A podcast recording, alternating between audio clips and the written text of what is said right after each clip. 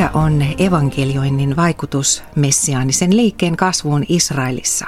Entä keitä ovat salaa Jeesukseen uskovat juutalaiset? Muun muassa näistä asioista keskustelemme tämänkertaisessa lähetysvartissa Jerusalemissa sijaitsevan Kasparikeskuksen projektikoordinaattori Sanna Erelän kanssa. Tämän jälkeen ohjelman raamatun opetusosiossa on äänessä Jukka Norvanto. Ja ohjelman lopuksi rukoilemme vielä yhdessä Sannan johdolla. Minä olen Elina Tuohista Kokko. Lähetysyhdistys Kylväjä.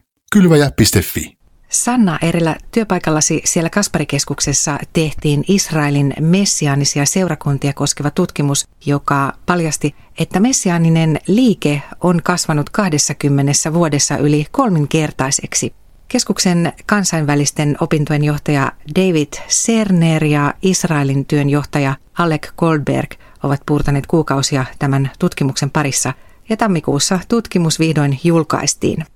Tiedon keruu tähän tutkimukseen alkoi ihan jo vuosia sitten, ennen koronapandemian alkua itse asiassa. Ja tämän tutkimuksen edeltäjä on vuodelta 1999. Sen nimi oli aikanaan Facts and Myths, eli faktoja ja myyttejä Israelin messiaanisista seurakunnista, mutta nyt tämä uusi ilmestynyt tutkimus on nimeltään Jesus Believing Israelis, Exploring Messianic Fellowships.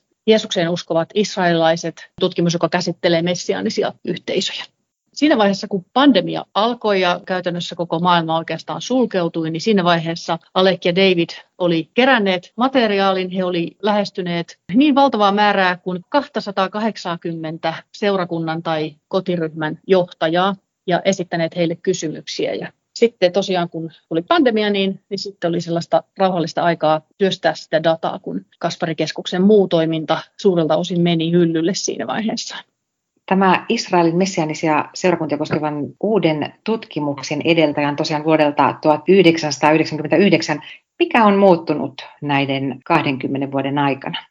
Yleisesti voisi sanoa, että, että Israelissa yhteiskunta on jossain määrin vapautunut ja tänä päivänä on helpompi olla messiaaninen juutalainen kuin esimerkiksi 20 vuotta sitten.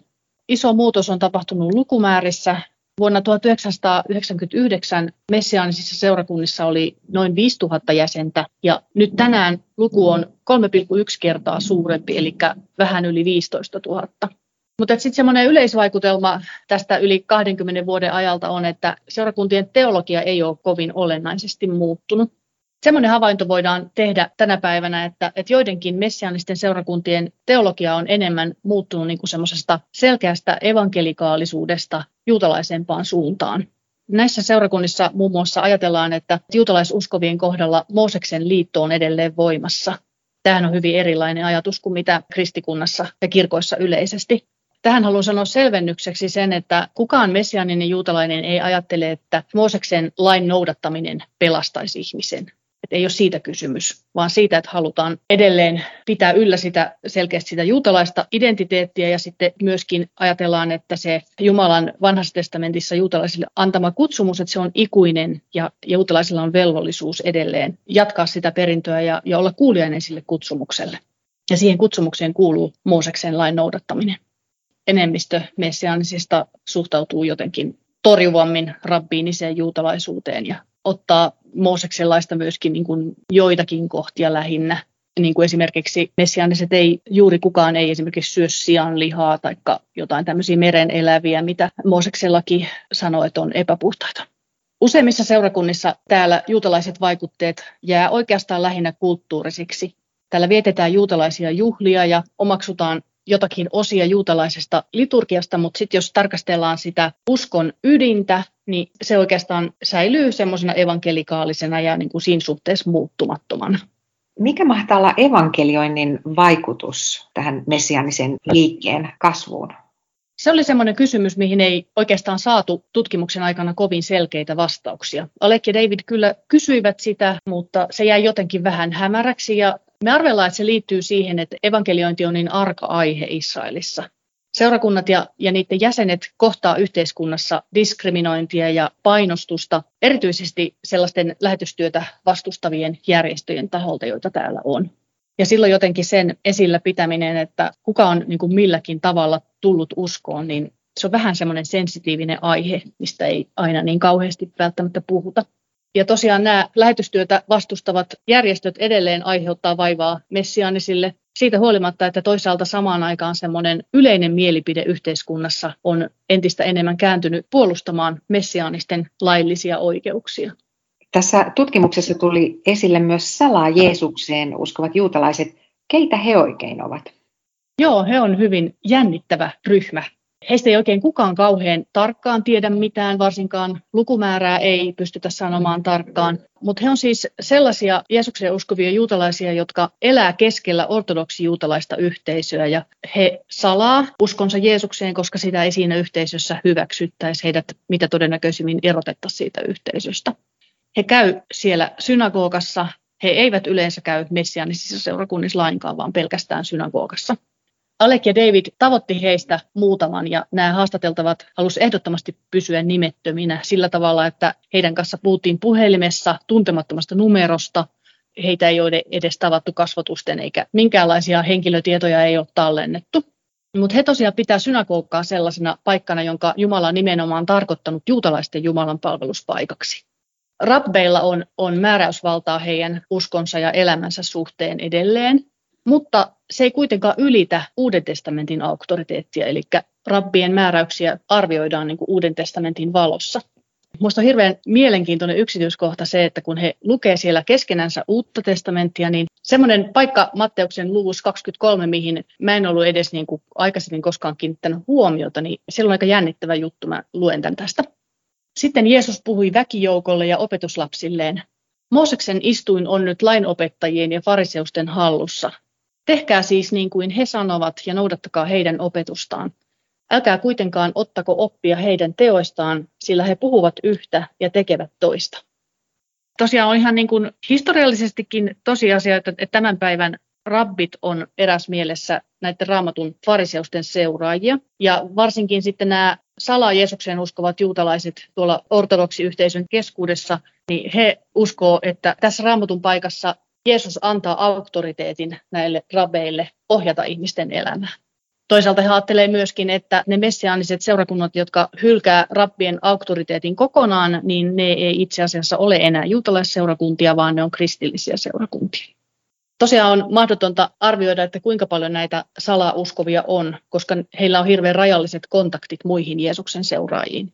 Luku saattaa olla siinä sadan paikkeilla, mutta toisaalta se voi olla myös huomattavasti suurempi. Mitä tutkimus paljasti naisen asemasta Israelin messianisissa seurakunnissa? Tutkimus vahvisti semmoisen melko konservatiivisen asenteen naisen asemaan seurakunnassa.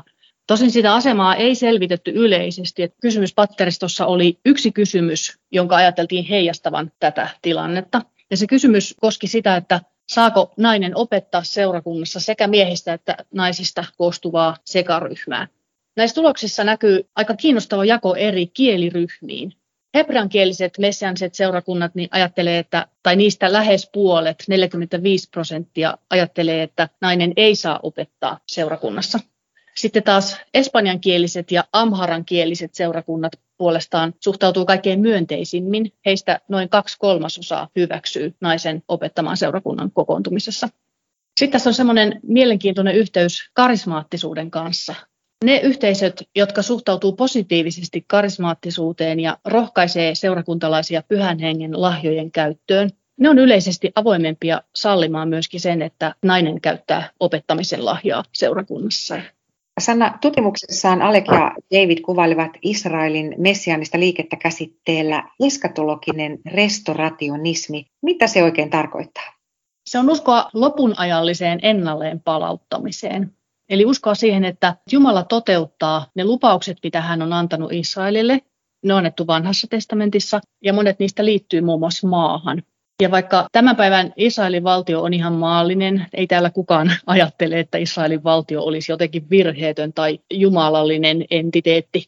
Se nähdään kuitenkin semmoisena niin raamatullisten profetioiden täyttymyksenä ja sillä tavalla, että Israelin valtio on vähintäänkin niiden lupausten toteutumisen esiaste. Että siinä on Jumalan käsi vahvasti mukana ja että Jumala tulee viemään tämän työnsä päätökseen Israelin kohdalla jossakin vaiheessa.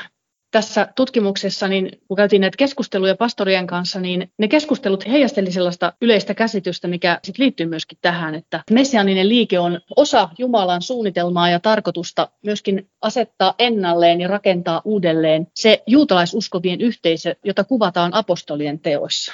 Juutalaisuskovathan aika pitkälti historian saatossa hävisivät, mutta tosiaan silloin apostolien tekojen aikoina niin ensimmäiset uskovat oli juutalaisia tämmöistä uskoa, että tämä vielä niin kuin myöskin palautetaan ennalle jollakin tavalla tai synnytetään uudestaan, herätetään henkiin uudelleen, niin, niin se käy ilmi näistä pastorien haastatteluista. Ja vaikka sitä ei suoranaisesti kysytty, niin se ajatus nousi esiin toistuvasti. Ja se näyttääkin olevan osa sellaista monien messiaanisten seurakuntien itseymmärrystä. Ja minusta tämä on hyvin kiehtova ajatus myöskin.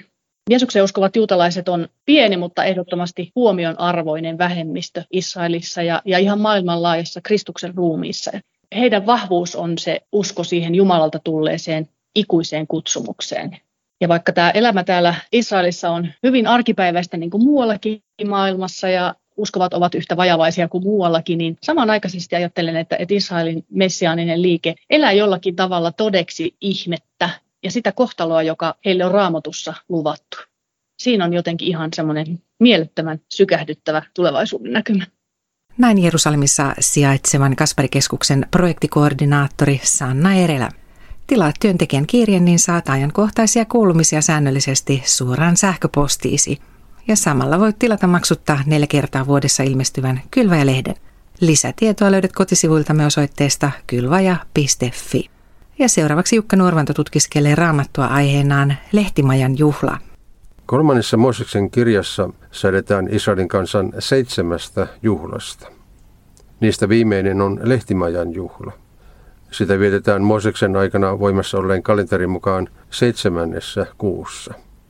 Raamatussahan luku seitsemän on tärkein yksittäinen luku, ja se viittaa täydellisyyteen ja pelastukseen. Niinpä Lehtimajan juhla on myös vuoden suosituimpia juhlia. Sitä vietetään kahdestakin syystä. Ensinnäkin israelaisten oli määrä rakentaa tuolloin itselleen lehdillä katettuja kojuja muistutukseksi autiomaavaelluksen vaiheista, koska sellaisissa asumuksissa kansa autiomaassa asui. Juhla osuu myös sadonkorjuun päättymisen aikaan, joten silloin on syytä myös kiittää Jumalan ajallisesta huolenpidosta. Jos Israelissa vierailee lehtimäjäjuhlan aikoihin, voi nähdä sinne tänne pystytettyjä kojuja, joiden kattona on oksista ja lehdistä taiteltu kyhäelmä, jonka tulee olla niin harva, että oksien raosta saattaa nähdä tähti taivaan. Monet juutalaiset viettävätkin ainakin osan viikon kestävästä lehtimäjuhlasta näissä katoksissa. Jerusalemissa lehtimäjuhla näkyy erityisesti siinä, että itku eli länsimuurin aukio on tungokseen saakka täynnä sekä kristittyjä että juutalaisia, joista monilla on mukanaan pitkä vihreä oksa juhlistamassa tunnelmaa. Mooseksen lain mukaan lehtimäjuhlaa tulee viettää pian suuren sovituspäivän jälkeen. Näin se seitsemäntenä juhlana viittaa myös aikaan ja paikkaan, jossa ei enää ole syntiä, eli taivaaseen.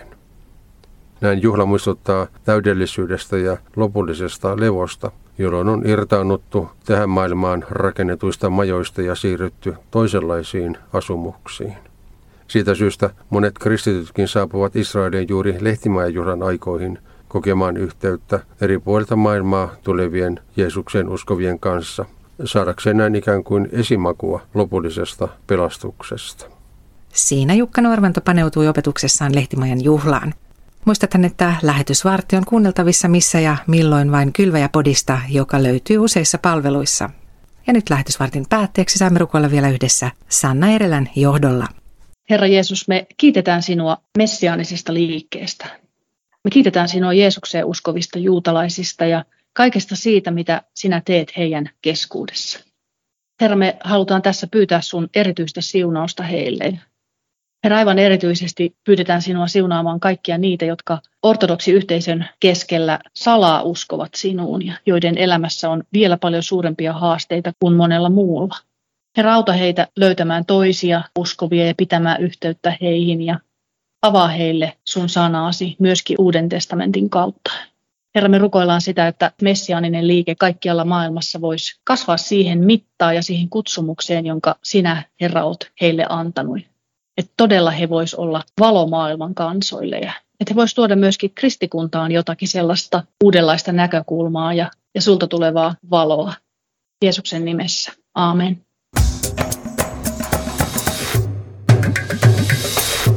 Kylvaja.fi